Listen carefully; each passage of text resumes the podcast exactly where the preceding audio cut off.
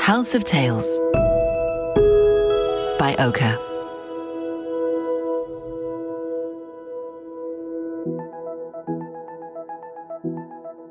So, what home means to me is my shelter and my world. It's a shelter and it's my world. And so I think these two things, you know, determine the style because it's obviously it's it's your personal thing and so that's where the style comes in. But by shelter I mean it has to feel comfortable and it has to feel cozy. That's Martina Mondadori, the Italian-born founder and editor of cult interior design bible Cabana that celebrates the revival of craft, filling its pages with treasures sourced from artisans across the globe. Design is in Martina's blood, having grown up in a wildly atmospheric Milanese apartment that was decorated by family friend Renzo Mongiardino. She would eventually settle and fall in love with English life, decoration, and stately homes. The move to London a decade ago also proved to be the catalyst for launching Cabana, bringing together the eccentric and eclectic, inspired by both English and Italian design. Her decision to return to her childhood home of Milan just moments before the pandemic took hold has provided a new canvas for her and her life partner, the artist, interior designer, and photographer Ashley Hicks. Together, they merged their design talents to create an aesthetic that artfully mixes Africa and Europe, ancient and modern, and brought a little bit of England to Italy, while celebrating the importance of artistry and craftspeople that make a home worth living in. This is the Oka House of Tales podcast, and we're on a journey to meet inspirational guests to explore our love affair with living well and how relationships with the home are as unique as the people and their passions. So sit back, relax, and feel perfectly at home with our guest, Martina Mondadori.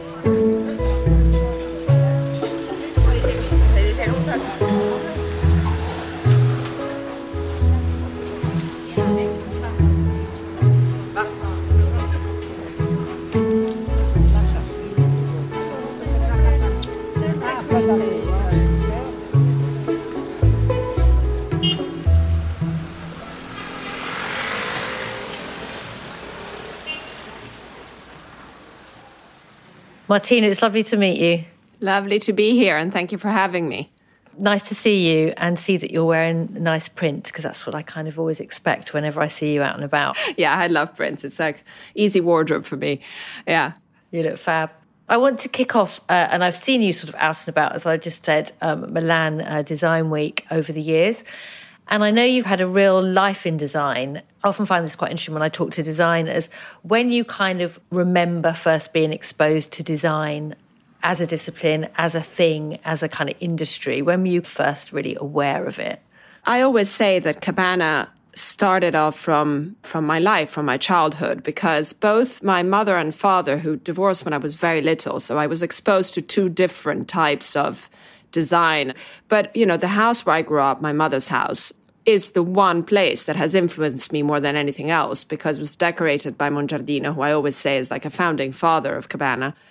So I think it was always there, you know. I mean, I'm, I was born in that house. But in a way, the funny thing is that I started being aware of it in a negative way. So when I was about seven or eight, I started being extremely kind of rebel and saying to my mother, you know, but why can't we live in a white cube in a minimalist house? And why are we living in such a dark house? And why is my room not pink like everyone else's? So I was being very radical. and I remember one day my, my, my mother actually put me in front of Renzo Mongiardino, who was always coming for lunch, and said, you know, so Martina's asking why you didn't do this, why you, you don't do very minimalist houses. And he said, so for me, it's about simple objects and creating an incredible atmosphere around them, but making sure that those simple objects are part of everyone's day to day life. And I started looking at, at his work and design in general as a sort of combination of aesthetics and functionality. To answer your question, that was my first moment of awareness around design and around the objects that surround us also in a house. So, how long did it take you, I guess, to reappraise your family house and recognize that actually you do see the value in that kind of approach and that style? I can tell you it was when I moved to London.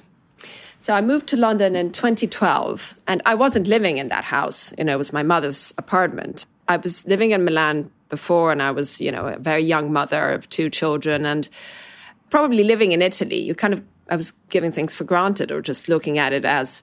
And then I moved to London, and suddenly I think I've started feeling nostalgic about my home, my childhood home mm-hmm. about my home country, about Italy, and seeing both with completely different eyes.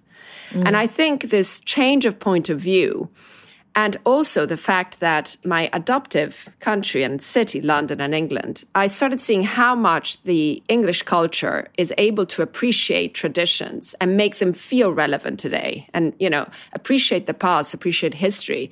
Whereas I think Italians have a bit of a tendency to always run towards the next trend being probably afraid of owning the past. So I think I kind of made that switch and I started looking at my house, uh, at my mother's house, the apartment, with completely different eyes and thinking, gosh, this is so inspiring. This is, you know, mm-hmm. every single detail of, you know, the, the decors, the colors, the inspirations. And I started doing actually mood boards. That's how Cabana started. Ah, okay. It's me doing mood boards, mixing that you know images of that house images of italian historical houses and all the incredible english homes i was visiting um, you know as a tourist uh, trying to discover my new country and so visiting all the stately homes. And after like, like the fifth or sixth mood board i thought gosh there's something here you know it's connecting mm. these two traditional worlds of interiors in england and italy. And that's how you know the first idea of cabana started. There's been a really wonderful revival of craft and artisanship and recognition of that and trying to keep those crafts alive, which I think Cabana is obviously part of. But what do you think's really driven that? I think it's a reaction to globalization because, you know, when you start traveling the world and seeing the same style hotels, whether you're in Marrakesh, New York, or in Hong Kong, mm-hmm. the same shops in every street then the same you know you open magazines around the world and you see the same things all over that's when i think as human beings we react again to the special object that feels that has a real story behind it mm-hmm. and to the uniqueness that any crafted object has so i think that's the reason over the last 10 years we've reacted differently to to craftsmanship and rediscovered the pleasure of you know, artisans. The pleasure also of, you know, of understanding and appreciating the time it takes when something is handmade or when something mm. is crafted, you know, the time it takes to get those those objects. And especially with, you know, with furniture. Mm-hmm. Is that something when you travel that you always sort of make sure that you're seeking out kind of studios or artisans and if so, I know nobody's traveled much for the last few years, but can you think of a kind of recent discovery that you particularly excited by in that respect? Yes. So, you know, because we weren't able to travel that much and to faraway places and having moved back to Italy, it was Italy. And Italy is a huge playground if, if you're interested in craftsmanship. And there were two regions in particular. Uh, one was Puglia, so in the south. Mm-hmm. Yeah. Um, and Puglia is home to incredible craftspeople, whether textiles, so weavers, or ceramicists. Um, but you really, and we work closely with some of them, as with Cabana.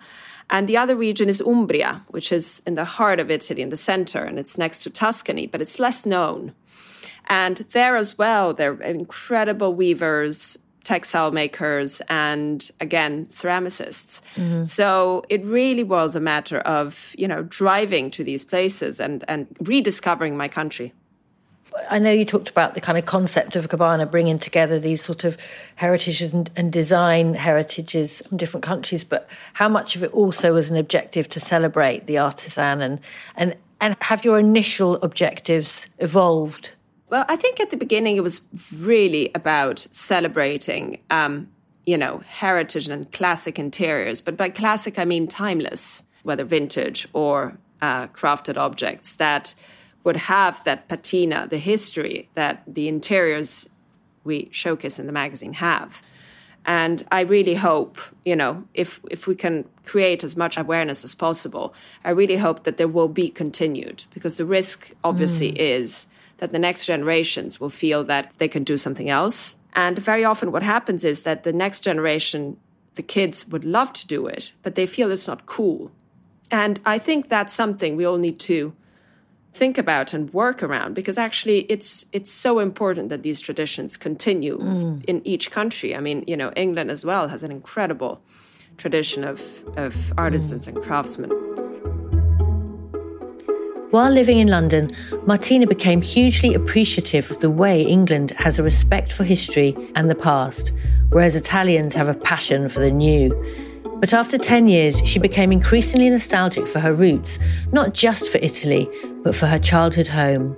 It led her to look at things with different eyes and ultimately to return to Milan and set up a new home in a turn of the century bourgeois space.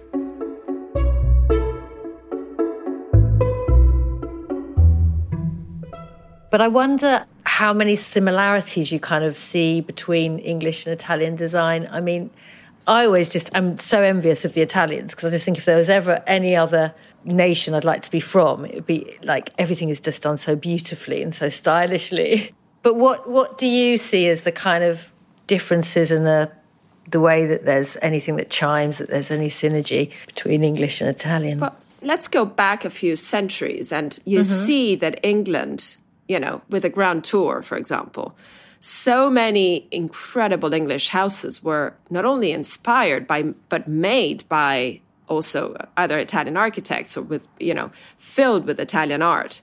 Yeah. Um, and definitely the inspiration behind all the biggest English architects of the time were Italian houses, you know, Palladio yeah. inspiring.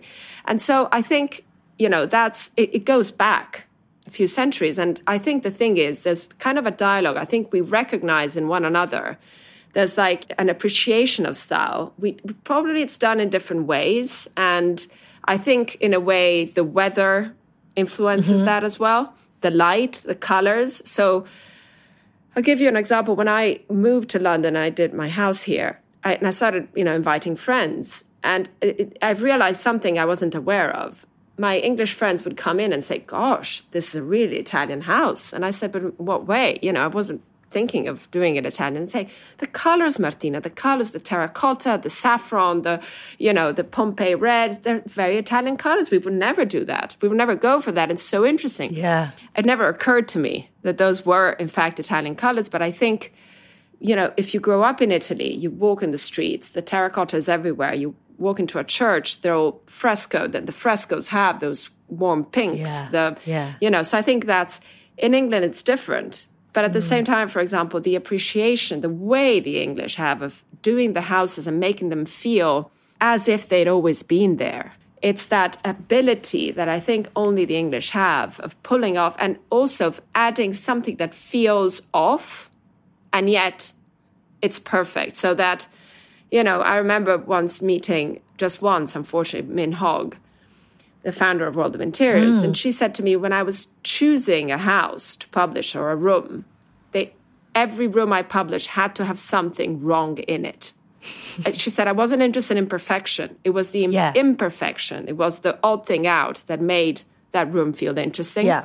Mm-hmm. I think the Italians are scared of that, whereas the English are just, you know, the eccentricity that comes out through that. It's interesting, actually, because the other person I've had a similar conversation with, weirdly, is Piero Lissoni. He he talked about like that imperfection, certainly in sort of the way he dresses and things that he he likes that little off like note, which mm. I hmm. think is really interesting. So, can you talk a little bit about your home in Milan? Mm-hmm. It's a turn of the century property, I understand. Yes, yes. Yeah. Um, yeah it is. Um, and it's in an area that I'd never lived in before in Milan. You know, it feels more villagey, neighborhood. And the house, well, you know, I, I had to decide on this house during lockdown. Then the fun part began of thinking how to how to decorate it. And my life partner is um, is in decoration, um, Ashley Hicks, and we sort of we we really did it together. And um, he's he's decorated the walls in such an amazing in such an amazing way and really interpreting my my love for Italian colors and a reinterpretation probably of my childhood home in a more modern way. Is there one part that you think's worked really well? Yes, it's what we call the Paestum room because it's the room where he painted scenes from the Paestum ruins in Italy by Piranesi. Um, and he projected them and hand painted them on a Hessian cloth. But the reason is it is a, like a small sitting room. And he had a brilliant idea because there were initially two doors. So mm-hmm. one door opening, which is still there, to, onto the main sitting room, and then a door that was kind of opening on the corridor onto the kitchen. And he said we should close that door because a room that has only one opening feels much more cozy. Mm-hmm. And and so we did that. We closed the door, and in that door, we actually it became you know we put shelves in the opening, and it became a library. And it's a, it's a, like a TV room, but really it's so good. And I just I am drawn to that room when I walk into the house. That's where I sit. That's where I mm-hmm. spend my time in the weekend. That's where you know I watch movies with my kids. Um, and when I have a dinner party at home, which I love hosting at home, you know when guests arrive, we sit in the main sitting room and then we have dinner. But that's where everyone goes to after dinner. And it's like where, yeah. you know, it's it's it's the fun place to be and at the same time i think it feels cozy because maybe of the structure we gave to the room mm. and obviously the decor but i wondered if there are areas that you had more of a conversation about that you maybe had opposing views was were there any bits? Yeah, of course there. of course there are. how did you resolve but, those? yeah. Well, you know, I think first of all, he uh, uh, actually someone who's mainly interested uh, and very good at space and decorate the main decoration, the big picture. And then I'm very, very much into fabrics and objects and tiny things that I find, you know, at flea markets or that, uh, that I, because that house was really decorated with a lot of pieces that I had in London, pieces that belonged to my father, or just pieces I found at flea markets or, you know. Mm. So it, it, then it was a matter of pulling everything together. But I think he was trying to push me to create a bit more contrast, whereas I like to feel safe. So I think in some rooms and some elements, he managed to push me to do something different. Mm-hmm. And um, in some others, I was, you know, I kind of put my feet down about, and my kind of conservative approach won. But uh, it was very funny because he he teases me saying, "It it all has to be terracotta with you, Martina. It all has to be that." And I tease him and I say, you know, do not even try and put some pink or some turquoise into anything you know, around my house. But again, I think if I were to do a house now, I'd probably, you know, probably do a green room. My new obsession is like the combination of pink and jade and celadon. Yeah. yeah. So you see, I think when you like push boundaries, then you evolve into something else and you look at things differently. I think that's the interesting thing about people's style. And do you think that people's homes should always be like this, that where they sort of express themselves Yes, and I th- I don't think people do that enough. You know, I think I think that's that's the one thing we probably all learned from the pandemic is how important our houses are. They are a nest. That's where we all felt safe, and even now with the situation, political situation, you know how important having a you know a roof above you and and your home, and it's your it's it's really it, it's your safe place. So I think you know why not be bold about and, and express yourself in a in a house. As much as you you know as we've learned to express ourselves through our personal style or fashion whether for men or for women i think that's also why there's been a huge sort of surge in interest in tableware. Because the table is the one thing where probably people feel safe expressing themselves at home. Because you can always change it right? Yeah. But you can you can change your tablecloth you can add new cutlery you can get new plates and mix them with vintage ones you found at a flea market and mm. you know go wild with flowers or next time just put green. I mean it's just so interesting and it's like a canvas you know it's right there it's a finished space Martina is passionate about discovering craftspeople and artisans, as well as exploring how those working in different regions of the world are influenced by their heritage and use different techniques. Just like Cabana magazine itself, Martina appreciates the current revival of craft, preferring to fill her home with inventions of creative minds rather than just anonymous objects, as well as more than a few centuries spanning treasures.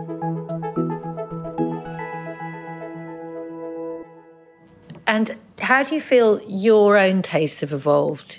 I think it evolved in that I think training your eye, seeing a lot. And by that, I mean there's no right or wrong. It's what your eye responds to, it's mm. what you like. And once you understand what you like, it's kind of building around that, trying to see more of that. Or, you know, for example, I, I think there's nothing like traveling and seeing things. And yeah. obviously seeing you know houses or seeing but even just walking I, I was talking about the middle east. The middle east had a huge influence on me. Whether it's istanbul and it's the bazaar or, or morocco um, uh, you know or cairo every time i visited any of these places i came back with a kind of richer feeling.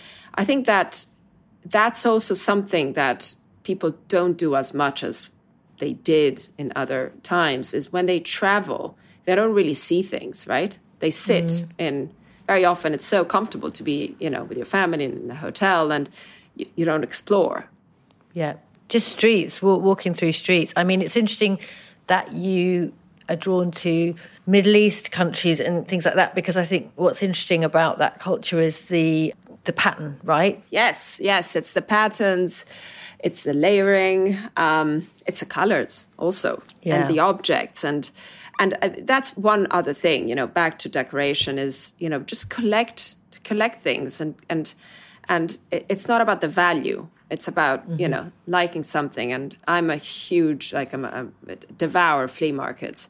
Every object has a story, and to me, what's interesting, for example, with textiles or ceramics, is the influence that different cultures and different places had on certain specific traditions. So, if you look at, for example, I don't know, Romanian pottery, you see the Islamic influence from the Ottoman Empire because obviously they were right there at some point, you know. Yeah. Or you see, you know, Central American pottery, and it was influenced probably by trade by European pottery, or was it the other way around?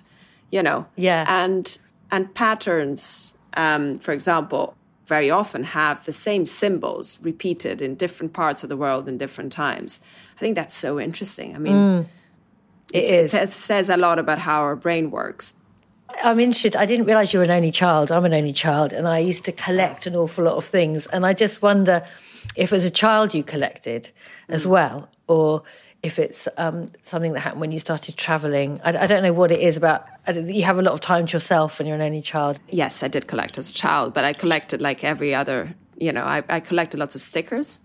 Oh yeah, and rubbers. I collected rubbers. yeah, and then and then I collected stones. You know, like pebbles. Yeah.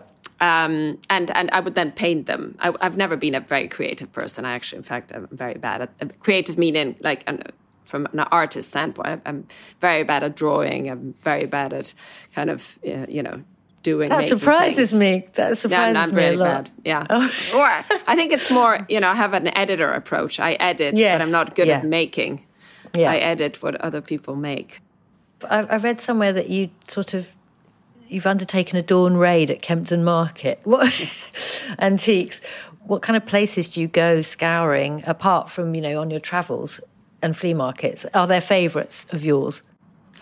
Well, I I love I think I love interior shopping in, in London and in England. So mm. my my love story continues. But um, many places, some places in the countryside, so antique, you know, Tetbury, one of my favorite yep. um, to go and sort of antique um, shopping. London, again, antique shopping. Some places on the Pimlico Road, um, and and obviously also Oka. You know, there are uh, yeah some bits and pieces and and and all the rattan yeah uh, elements and and accessories mm. that are essential to any house. Mm. What are the kind of fabrics or surfaces that you sort of end up having in nearly all your homes? Do you have something that recurs wherever you are? In terms of patterns or in terms of like actual texture? Both or either. I don't mind. I'd say stripes for sure.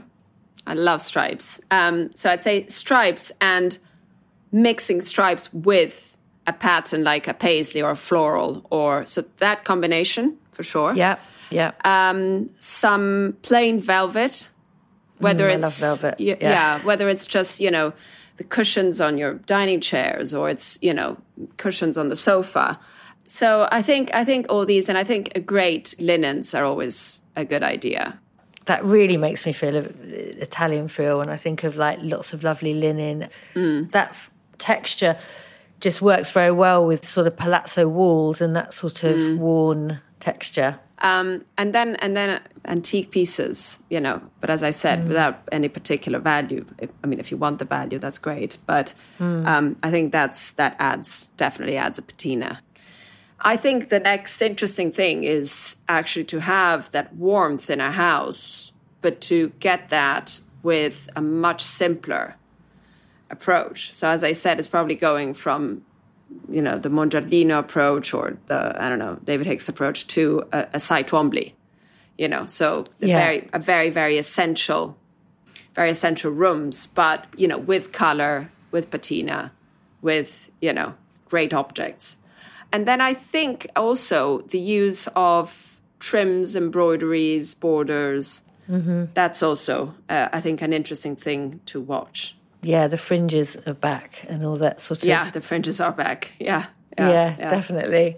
Where in your home right now? I know we talked about the cozy room, but are there other spaces? What? How have you done your bedroom? I love like thinking of that space as well because that's where you kind of really relax, right?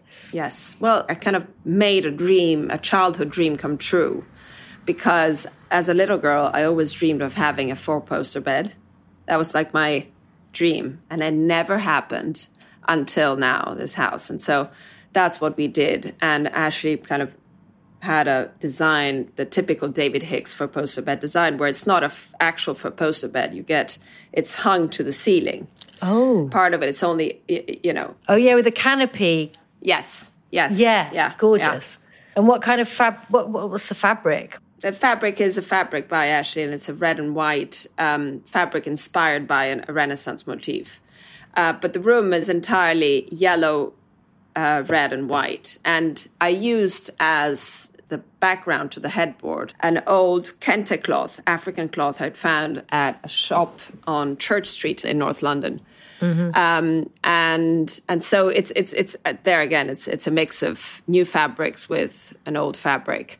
Um, then the the desk in the room is a kind of quite modern desk that I found at a, at a flea market, and it's a kind of almost office Okay. Steel office desk, which we then painted red.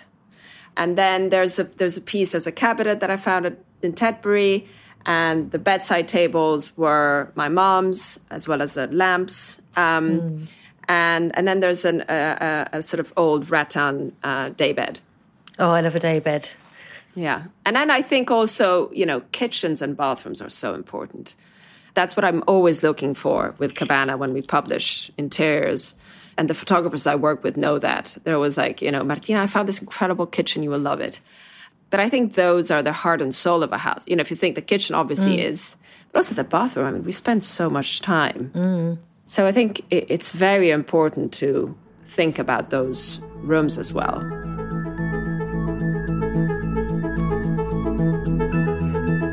Mondadori's nostalgia for the atmosphere of her childhood home extends to some of her most cherished possessions now. Her approach to interiors involves a lot of upcycling and recycling of old pieces of furniture from her father and her mother's first house, designed by Mongiardino in the early 70s in Verona, as well as smart flea market finds and one particularly loved possession from her mother's own childhood.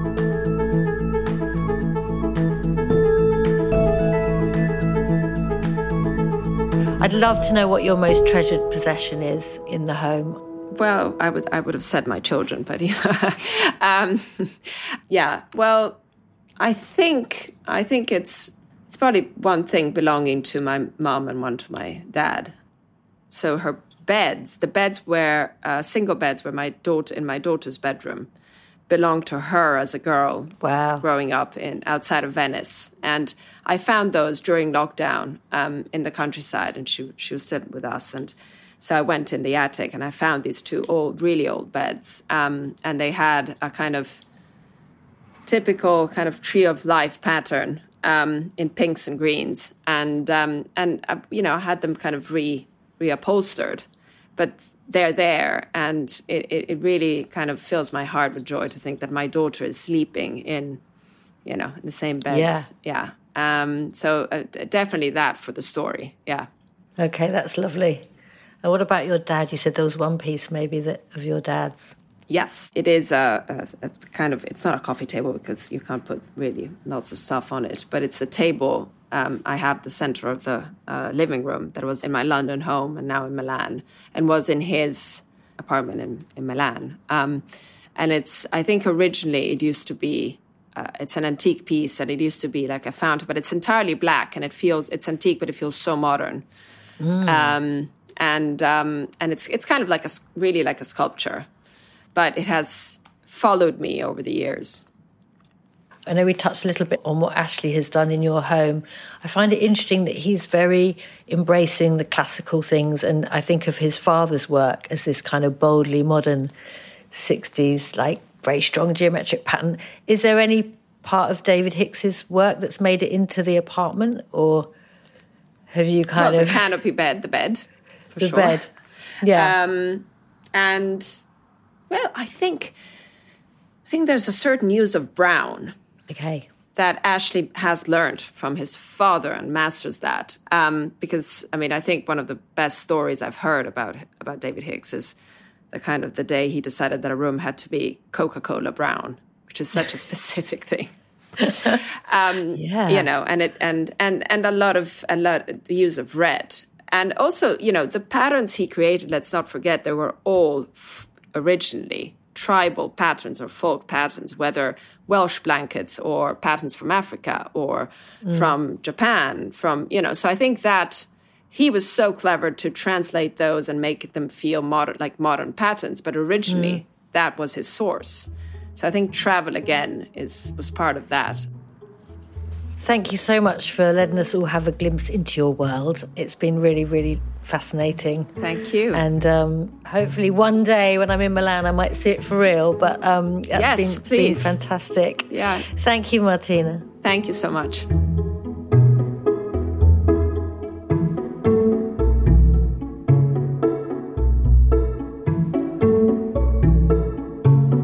That's it for this, episode six of the House of Tales podcast by Oka.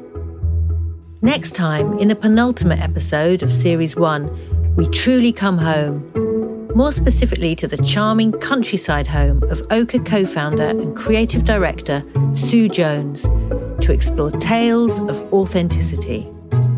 Sue shares tales of how three friends embarking on a mission to decorate a holiday home led to a journey of discovery in search of unique finds from the Far East, creating a lifetime of memories and experiences along the way, and how her travels around the world have helped her to build up a style that's authentically her own, and the Oka business that we know and love today.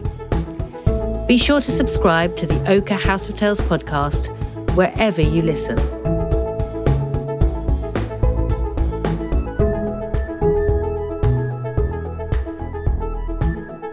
This episode was hosted by me, Bethan Ryder, and featured Martina Mondadori.